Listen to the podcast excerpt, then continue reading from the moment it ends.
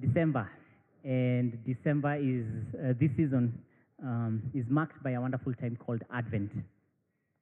Advent um, marks the beginning of the liturgical Christian calendar. There is something like that. So, one of the things Christians have done over the centuries is to create seasons and moments of their faith journey. So, they came up with this liturgical ca- calendar that follows the life of Jesus. Uh, at the heart of it, it's a reenactment of two great redemptive moments in the life of Jesus the Christmas season and the Easter season. And each of those is preceded by a couple of weeks of reflection and prayer and, uh, and devotion. Um, so before Easter, you have 40 days of Lent. And before Christmas, you have a season called Advent that starts four Sundays before Christmas Day. And so today is Advent. And so the first Sunday of Advent marks the beginning of the Christian calendar. And for us as a church here, we think that's a helpful way to wrap our years. After all, what's the central story of our faith? It's the journey of Christ. And I'm grateful that there are people who, who thought of wrapping time around the story of Jesus. Uh, what if we could reflect more meaningfully into that story? And so that's what Advent is for. Someone wrote and said, Advent is one of the greatest and most mysterious seasons in the Christian calendar. Advent celebrates the incarnation, the mind blowing reality of the God of the universe becoming man, living, breathing, walking on the earth as we do. But even um, as it celebrates Christ's arrival on earth and his rescue of it, Advent also looks patiently to the future return of Christ to bring all wrongs to right once and for all. Advent accepts the tension of the already and, and, and of the not yet. It welcomes the waiting. It is merriment and melancholy together, beauty uh, so sublime, like the best that like the best art it simultaneously comforts and rocks us to the core. So always there's something, there's a practice uh, being emphasized in, in such a season. And in this season is waiting, anticipation. There are ways we long for God to move in our world, even now. On Christmas Day, God moved decisively by coming into the world. And so, because of God arriving uh, through the birth of Jesus Christ, we take a season of Advent to, to, to cultivate a waiting, to tap into that longing. How would we long for God to move? How would we long for one day God to come, to return again and make everything all right? So rather than arriving on Christmas Day huffing and puffing from all the parties, all the end of year activities, um, that's why I think Advent is a, is a meaningful season. And a few of the things you can do.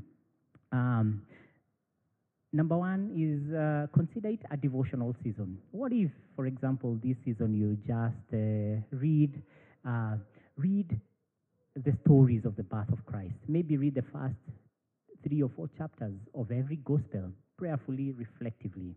Uh, there's a calendar I like to attach to this, a link there. Um, uh, that has the lectionary readings of every week. What if you connected it to your calendar and every week you get these readings of the old prophets prophesying their arrival and reflecting on them. Maybe you can just, uh, yeah, just get into the spirit, uh, play some carols and see what happens. You know, um, there's someone who wrote and said Christians are called not to be anti culture, but to be countercultural. I don't know what makes you know that it's Christmas already. Yeah? Maybe the decorations we see on the shops, uh, the music that plays in the supermarkets, in the malls, right? We are not called to throw out everything, but we are called to mark the season with more meaning. Uh, what if this story shapes and impacts us by slowing down, reflecting more, and praying? So that's what Advent is all about. Um, and so for us, this season of Advent, we want to continue, we want to go through a conversation we are calling discomfort and joy. Discomfort and joy. You know, when it's Christmas time and uh, you know you're thinking of all the things that will happen, sometimes you can ask yourself, is there a reason to be joyful? And we want to explore what, what is true, lasting, deep, sustaining joy? What does that look like, and how can we cultivate it. So to get started, I just want you to take a minute or two to turn to someone next to you and share this one thing. What would make, um, what kind of things could give you so much joy this Christmas season? What could give you so much joy this Christmas season? You're free to dream, to wish, to imagine, to name a few things. Um, yes. Sawa sawa. Thank you so much for participating. I have noticed two groups of people. Those ones who are waiting for such an opportunity to put down a list. and those ones who are like, nah, I'm not even sure. Ah, there's something that can uh, lift the spirits at this season, right? Yeah. You know, it's been a season as we come to Christmas 2023. It's been quite a year. Yeah. The mood of the moment is already being shaped by so many things around us. There are wars, the economy is tough. Um, it's been, you know, December tends to be quite busy, and then to add it all, sometimes you're just thinking, looking back at the year it has been, and maybe you just can't wait for the year to be over, because the average of all those experiences maybe hasn't been good, and you're like, you know, what is there to look forward to? So, what does joy look like in times like this? Um, over the years, I've become more and more a fan of the Christmas carols. And as I was beginning to think about this conversation, I realized that there's so much joy woven into them. So I'm going to read out a line from a random Christmas carol. You can test your knowledge of Christmas carols and see which, maybe, which Christmas carol it comes from, but then maybe see whether there's joy in it. One of those lines is a thrill of hope. The weary world rejoices. Anyone who knows where that comes from? You know, it's so interesting even in first service. Every people will just sing. so cool. Yeah? Oh holy night, right? A thrill of hope, right? Yeah. Rejoice, rejoice. Emmanuel has come to us, has come to you, O Israel. Who knows where that comes from? O come, O come, Emmanuel. Yeah, there's one that begins with this ecstatic line Joy to the world, right? Joy. There's a little line somewhere in one of the carols that says, Star of wonder, star of light, star with royal beauty bright. Yeah, good. But see, star of wonder, you know, joy woven into it. Another one begins by just saying, Go tell it on the mountains, over the hills, and there, and everywhere. Go tell what? That Jesus Christ is born.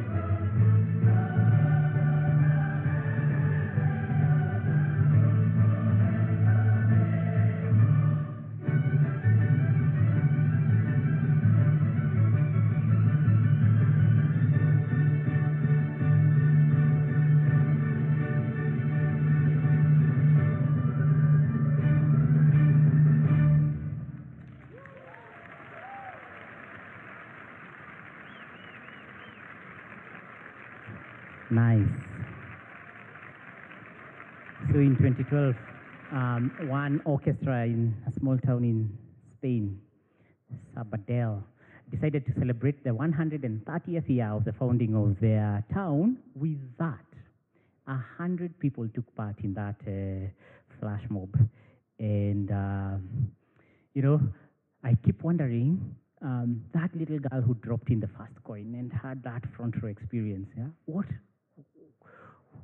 what was it like taking it all in, right? And then all the other little children. There's something about little children that they're able to, to experience joy fully. Something about them. Maybe it's their sense of playfulness, their sense of not, not being guarded. Yeah, what does that joy look like?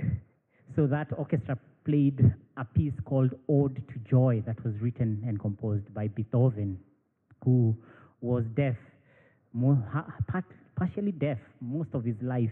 And they say the most creative pieces are the ones that he wrote and composed after he was deaf. At some point, it was so bad, he, he had to, you know, he had to remain like this on his piano so that he could hear and sense. And he had a troubled life and yet he could leave behind such great gifts. You know, uh, uh, the thing about a flash mob is just how it surprises you. It surprises you. Now, uh, not every day a flash mob, you know, you stumble upon a flash mob like that and it makes your day. But what if joy is wrapped up in the ordinary moments of everyday life? Yeah. What would it look like to, to, to live your life anticipating such a joy? So this month, as we journey through Advent, we think the story of the birth of Jesus invites us to a posture um, that can allow us to enter into life more fully, more open-heartedly. And so we will be drawing from the life of the birth of Jesus and how it happens and uh, seeing how we can respond to life. So today, Luke chapter 2, verse 7 to 20. Luke 2, 7 to 20.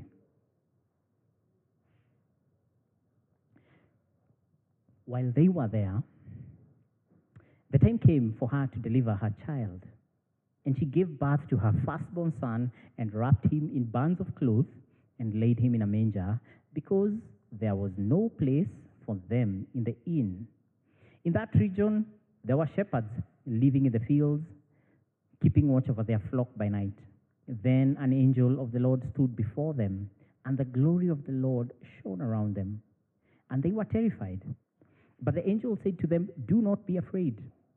For see, I am bringing you good news of great joy for all people.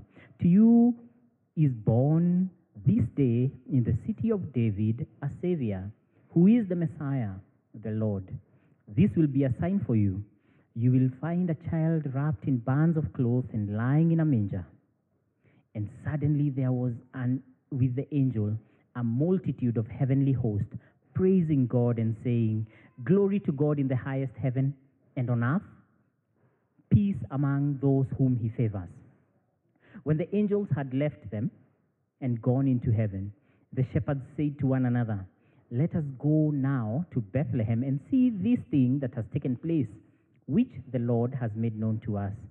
So they went with haste and found Mary and Joseph and the child lying in the manger. When they saw this, they made known what had, what had been told to them about the child, and all who heard it were amazed that at what the shepherds told them. But Mary treasured all these words and pondered them in her heart.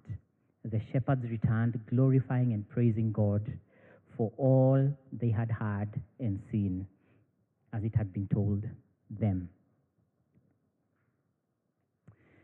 You know, the birth of Jesus happened in a very ordinary way that it is in itself shocking and surprising. I think it is even possible to miss. On the one hand, we have Mary and Joseph huddled in a corner somewhere because the whole town is busy and full, there is no room for them. And so I imagine them in a barn somewhere, maybe on the outskirts. A barn is not something you have in the middle of town. Or maybe it was one of the barns near the inns where the travelers could keep their animals. But that's where they ended up. A little child is born and wrapped in bands of cloth and laid in a manger. There's nothing remarkable about that. The story of Christmas also, we find that it meets people, very ordinary people, some of them old, some of them just obscure. And right now we have shepherds. Shepherds were people who did not even mix with everyone else. Their work was to take care of sheep. I think they were given a collection of sheep for the village and they lived with them and they took care of them throughout their lives. They hardly had any um, family. They were sort of like ruffians, rough guys. They smelt sheep all the time. What are the odds that these are the people who are chosen for the invitation to go and meet the child who's been born, the Messiah? You're like, God does his things in a very surprising way. And so they go, they see the child, and they tell all they had heard. And everyone who heard what the shepherds said was amazed, because you don't expect anything wise to come from shepherds. They had just encountered God. You know, I see that angelic performance, and I'm like, that's like a flash mob of angels. You know, they just surprised them, and they're like, oh, how cool is that? Yeah? So that's how the story begins to unfold. God does not choose nobility to visit the kings of kings in the major, manger, but shepherds, who are the ones who know that scene very well because they deal with livestock. So, at the heart of, of it, Christmas is about the divine breaking in into this world. Could it be that Christmas also reminds us that at the heart of it, as we go through life, it's about the divine breaking in into our lives? And could it be that God tries to break into our lives in very ordinary ways, so ordinary that we keep missing them because we are so focused on, on something extraordinary, because we are so focused um, and anticipating the extraordinary. Could it be that is the case? And so, one of the things this story invites us is to look at the ordinary. As you look back at your life this year, and between now and the, when the year closes, you'll find yourself in different contexts where people are asking, What kind of year did you have? What are you grateful for? What are your highlights this year? And you'll pause and you will look back and you'll try to remember what are your highlights. And do you know what you'll be doing by then? You'll be looking for moments that kind of stood out, out of the ordinary, so that you can, you can share them. And sometimes we are bound to think that joy is, comes in pockets that are few and far in between. But what if joy is something we're supposed to carry with us all the time as we journey through life? The seasons, the ins and outs, and the ups and downs. Is it possible to think that, uh, that joy is not something we arrive at at the end of the journey, but something we cultivate every day as we go through the journey. Maybe that is why God chooses to orchestrate the birth of Jesus in a very ordinary and an unremarkable way. God does not bypass the rules of ordinary, ordinary happenings to make the birth of Jesus possible. If you've ever been late, if you've ever missed a registration because things were full. Even God just has to suffer those same things that the manger, uh, that the inns were full. It happens maybe in a very ordinary way to teach us a couple of things about life and about joy. One of the things I want you to remember about joy is that it is not something we micromanage and overly plan for, but it is something we cultivate. If you've ever organized an event um, it's very hard to put joy, you know, as an item uh, that that event will be. It always sort of rises unbidden. C.S. Lewis has a book called Surprised by Joy, and in it he keeps saying joy is such a strange phenomenon, but that when it comes, it surprises. It's like a flash mob. You know, you just discover, oh, this moment was a gift. It draws joy. And so if we think about that, then joy has to do more, has more to do with the capacity and posture of the heart to draw joy from any given moment or to receive the joy that is woven in any moment rather than producing it. That is to say that any moment, no matter how small and insignificant, contains with it an enormous potential of joy. And whether or not someone is experiencing joy, it is about the posture of the heart and the capacity to receive joy. So as we enter this December season, perhaps you may be wondering, um, should there be a reason for joy? How can you find joy? Maybe your heart is just exhausted, but maybe the invitation is why not? Why not journey with joy? Why not take a hold of joy that is present in, in the moment as it is? Um, there's a mentality called when I finally, dot, dot, dot. It's called the when I finally mentality. Now, I can see some of you smiling because you know this mentality very well, yeah? When I finally, yeah, yeah you're even feeling it, uh, feeling the blank. Uh, it is a mindset that thinks that real life will be experienced when things are dramatically different from the current moment. It can be anything. When I finally uh, graduate, when I finally get that job, when I finally have family, when I finally settle in that area, when I finally, you know, the list can keep going on. Um, and we are tempted to exist in that mentality often. But what this mentality does is to postpone the possibility of experiencing life fully in the now, right? We end up even postponing joy. When I finally get this or do that or end up somewhere, that's when there'll be real joy. That's when I can live um, more. And I think it is good that the Christmas story to meet us here. Yeah, a story that is so ordinary and unremarkable that it is shocking, shocking that God did not wait for perfect conditions, that the greatest miracle happened in the most ordinary of ways. And so we are told, do not wait for perfect conditions for you to start living your life or even to start experiencing joy. What would joy look like in the ordinary moments and even right now? You see, uh, when I came for first service and it was unfolding, I thought to myself, I think these guys who build here always start a new phase of construction on a Sunday. Because every Sunday there's hammering, there's chiseling in, and all of a sudden, you know, I've walked there a couple of Sundays and said, you know, uh, can you just pause 30 minutes? And they say, okay. But then nothing happens, right? Right now, right now they've kind of paused. I hope they can stay like that. And so today morning I was there, I was getting bugged by it, and I was like, choose joy, choose joy. What, what, you know, does, is there, is there any, any joy wrapped up in the hammering, you know, and in, in the ordinary, in the ordinary? So one of the, one of the postures, one of the things that can help us in that, and in, in, in cultivating that capacity of the heart to draw joy and not to only anticipate joy at the end is that posture of gratitude. Learning to say thank you.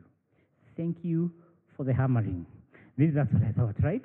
Maybe there's something wrapped up in there. Gratitude. You see, sometimes I, I used to think that gratitude is something you say at the very end of something. Maybe you've received a gift, thank you. Maybe it's at the end of the day, thank you. But I'm even learning that actually gratitude is more powerful when it is the posture throughout. You wake up in the morning, thank you, even before you begin. And maybe even, you know, look for just, just the joy of being alive, the joy of being grateful, even as you start, not only when you look back at what you have accomplished.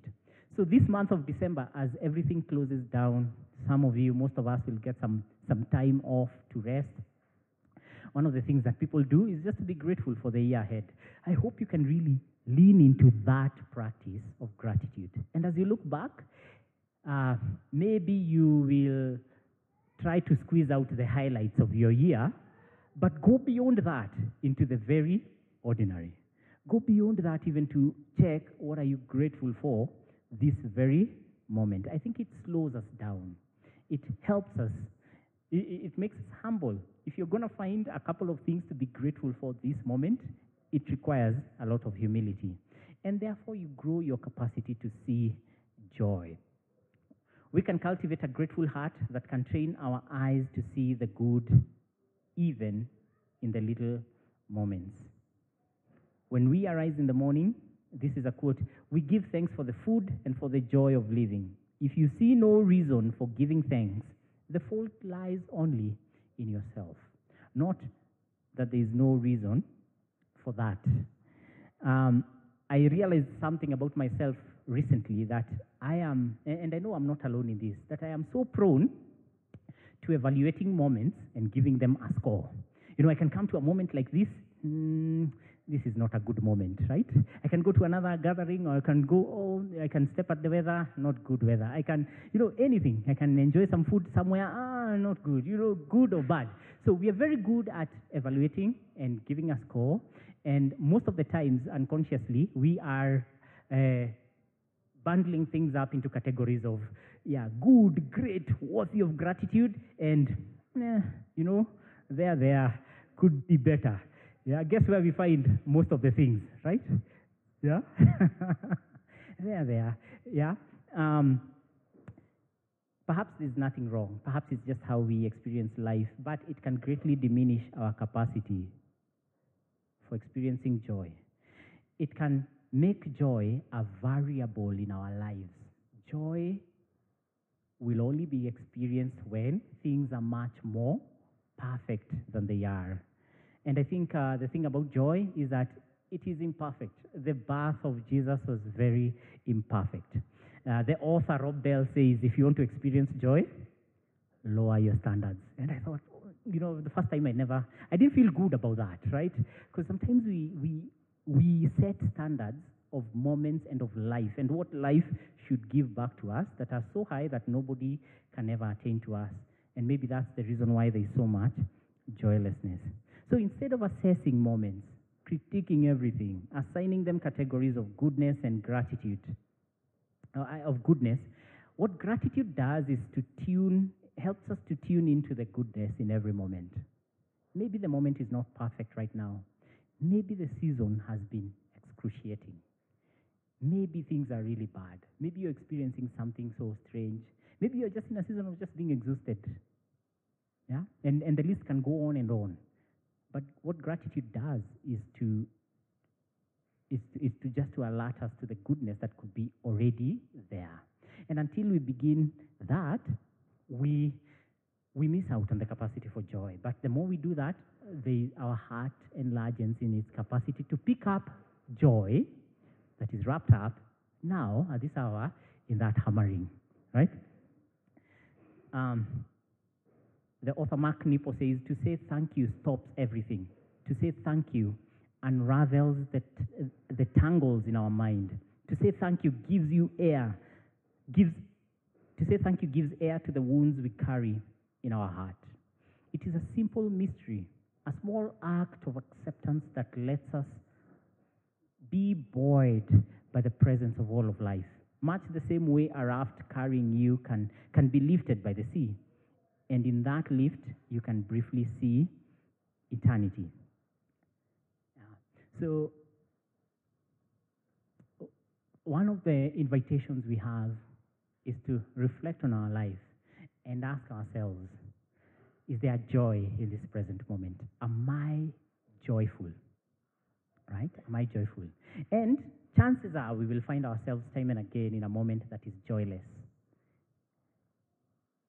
what we are saying is that sometimes we tend to say that joyfulness will be found when these circumstances change much later on. Yeah? So sometimes we think moving from joyfulness, joy, joylessness to joyfulness will take time and will take a lot of change. Now is joyful, then, now is joyless, then at some point it will be joyful. But what we are saying is, with gratitude and with tuning into the ordinary, should you find in yourself in a moment that is joyless, sit in the discomfort of that. And instead of waiting for change and for a time where joy will come, what would it look like to move towards joyfulness in the now? Not then and somewhere else, but now. I think that, like Mark Nepo says, it begins to open up our hearts, to let go of our wounds, to grapple with why is there this gap?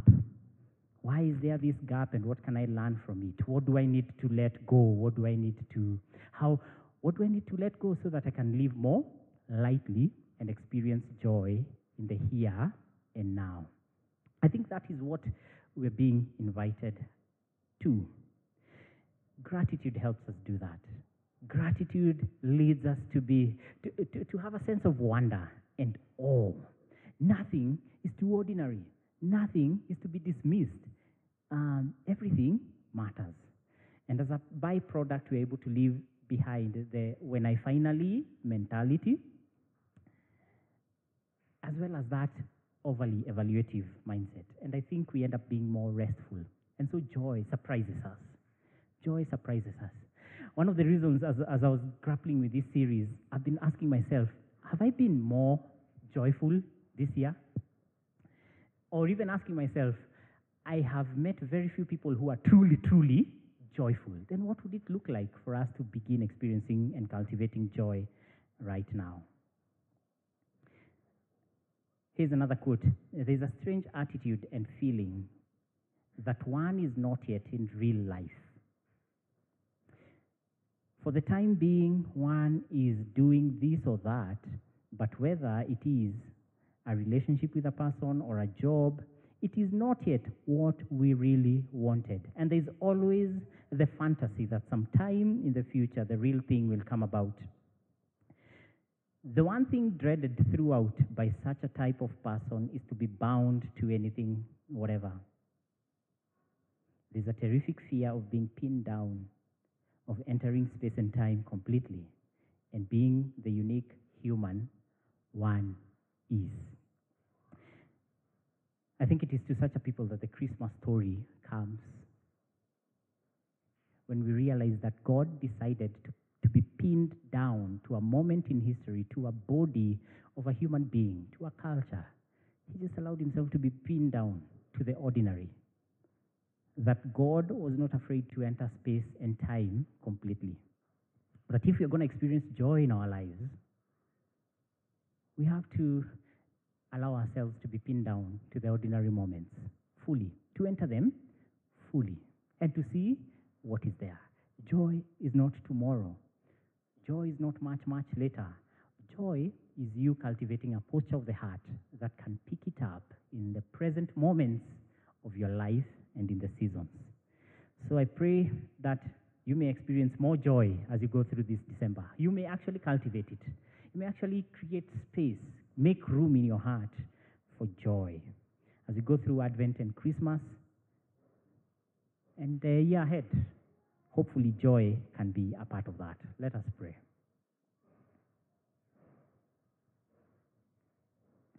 Our loving God, today, as we begin to reflect on the story of the birth of Jesus and how ordinary it was, we are thinking about joy. We want to be a joyful people. We want to experience joy in our lives. So help us to cultivate within our hearts a capacity to, to receive it, a capacity to, to pick joy wherever we are, whatever we're going through, capacity to choose joy and to experience it. And the more we cultivate that spaciousness within us, may we be surprised by your joy. Lord Jesus, we also acknowledge that joy is a fruit of the Spirit, that perhaps we are not to do it within ourselves, that perhaps there are struggles that we have, there are moments of difficulty that we may be going through, and joy is the last thing in our minds. May your Holy Spirit bring peace. May your Holy Spirit bring wholeness. May your Holy Spirit fill us with your joy that can be our strength. So hold us and guide us and teach us to live joyful lives. Help us to appreciate the very ordinariness of our lives it may seem too long, it may seem too much, but help us know that you're present and joy is woven into that, and we can unwrap the joyful gifts in each of those moments. So, good shepherd, lead us. In the name of God, the Father, Son, and Holy Spirit, we pray. Amen.